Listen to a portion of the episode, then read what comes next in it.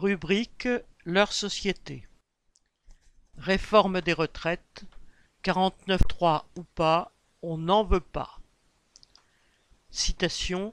Nous voulons revaloriser les petites pensions et décaler progressivement l'âge effectif de départ en tenant compte des carrières longues et de la pénibilité. Fin de citation.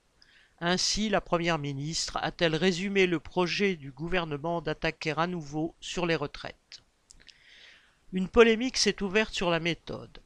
L'attaque va-t-elle passer par un vote des parlementaires, après un semblant de négociation autour du tapis vert, ou par l'usage de l'article 49.3 François Bayrou, l'allié du président, s'en montrerait fâché et Laurent Berger de la FCFDT frustré.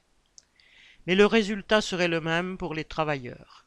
Sur le contenu de l'attaque, rien n'est pour l'instant vraiment précisé, mais le recul de l'âge légal de départ ou l'augmentation du nombre de trimestres nécessaires pour avoir droit au taux plein, ou même les deux, sont clairement évoqués.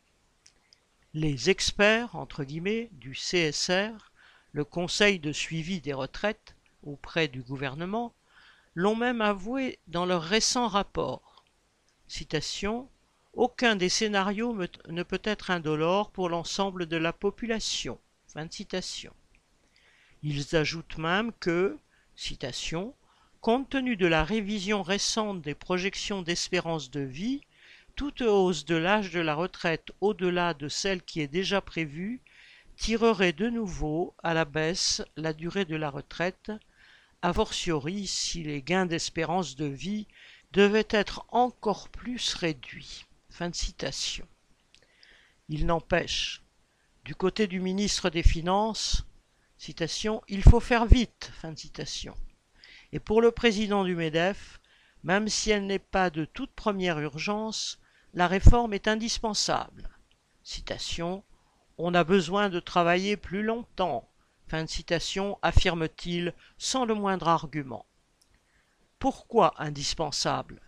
Les dernières conclusions du Conseil d'orientation des retraites assurent que le système des retraites est à l'équilibre, contrairement à ce que répétait en boucle le gouvernement et le patronat pour répondre aux manifestants de l'hiver 2019-2020.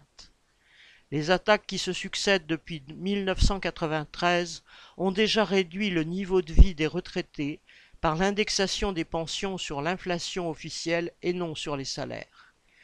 Elles ont en moins de vingt ans fait reculer l'âge moyen de départ réel de soixante ans et demi à plus de soixante-deux ans. Elles ont de ce fait réduit la durée de vie à la retraite et le montant des pensions, puisque, au chômage ou en invalidité, les travailleurs âgés cumulent moins de droits.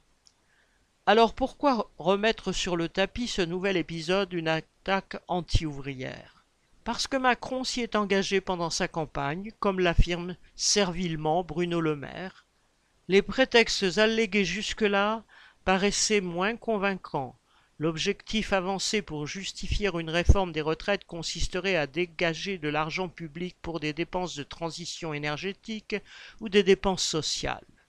Le budget devra être disponible pour augmenter les dépenses d'armement, de police, voire pour compenser les aides aux grandes entreprises sous forme de dégrèvement de taxes et d'impôts.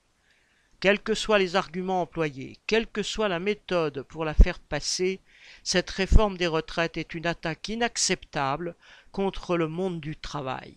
Elle doit être rejetée. Viviane Lafont